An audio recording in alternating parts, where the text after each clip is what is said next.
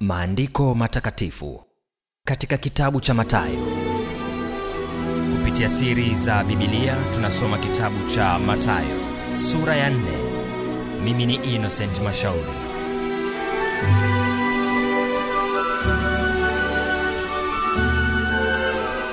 Kisha Yesu alipandishwa na Roho nyikani ili ajaribiwe na Ibilisi. Akafunga siku arobaini mchana na usiku. Mwisho akaona njaa. Mjaribu akamjia akamwambia, ukiwa ndiwe mwana wa Mungu, amuru kwamba mawe haya yawe mikate.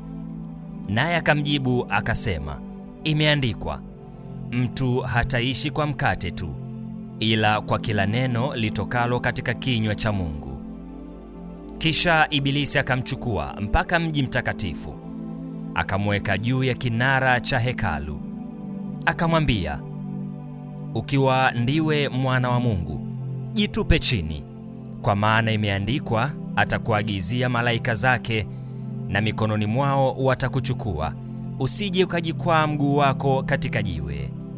Yesu akamwambia tena, imeandikwa, usimjaribu Bwana Mungu wako. Kisha Ibilisi akamchukua mpaka mlima mrefu mno, akamwonyesha milki zote za ulimwengu na fahari yake akamwambia, haya yote nitakupa ukianguka kunisujudia. Ndipo Yesu alipomwambia, nenda zako Shetani, kwa maana imeandikwa, msujudie Bwana Mungu wako, umwabudu yeye peke yake. Kisha Ibilisi akamwacha, na tazama, wakaja malaika wakamtumikia. Bwana Yesu aliposikia ya kwamba Yohana amefungwa, alikwenda zake mpaka Galilaya. Akatoka Nazareti akaja akakaa Kapernaumu, mji ulioko pwani mpakani mwa Zabuloni na Naftali, ili litimie neno lililonenwa na nabii Isaya akisema, nchi ya Zabuloni na nchi ya Naftali, njia ya bahari, ng'ambo ya Yordani, Galilaya ya mataifa. Watu wale waliokaa katika giza wameona mwanga mkuu nao waliokaa katika nchi na uvuli wa mauti, mwanga umewazukia. Tokea wakati huo Yesu alianza kuhubiri na kusema, tubuni, kwa maana ufalme wa mbinguni umekaribia. Naye alipokuwa akitembea kando ya bahari ya Galilaya, aliwaona ndugu wawili, Simioni aitwaye Petro na Andrea nduguye, wakitupa jarife baharini, kwa maana walikuwa wavuvi. Akawaambia, nifuateni, maana nitawafanya kuwa wavuvi wa watu. Mara wakaziacha nyavu zao wakamfuata.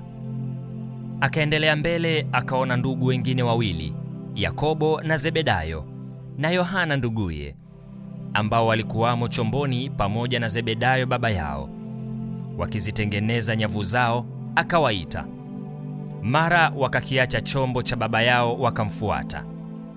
Naye alikuwa akizunguka katika Galilaya yote akifundisha katika masinagogi yao na kuihubiri habari njema ya ufalme na kuponya wagonjwa na udhaifu wa kila namna katika watu.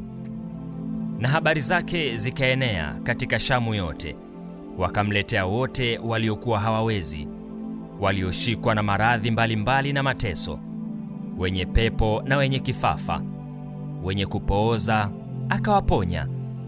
Na makutano mengi wakamfuata kutoka Galilaya na Dekapoli na Yerusalemu na Uyahudi na ng'ambo ya Yordani. Maandiko matakatifu katika kitabu cha Mathayo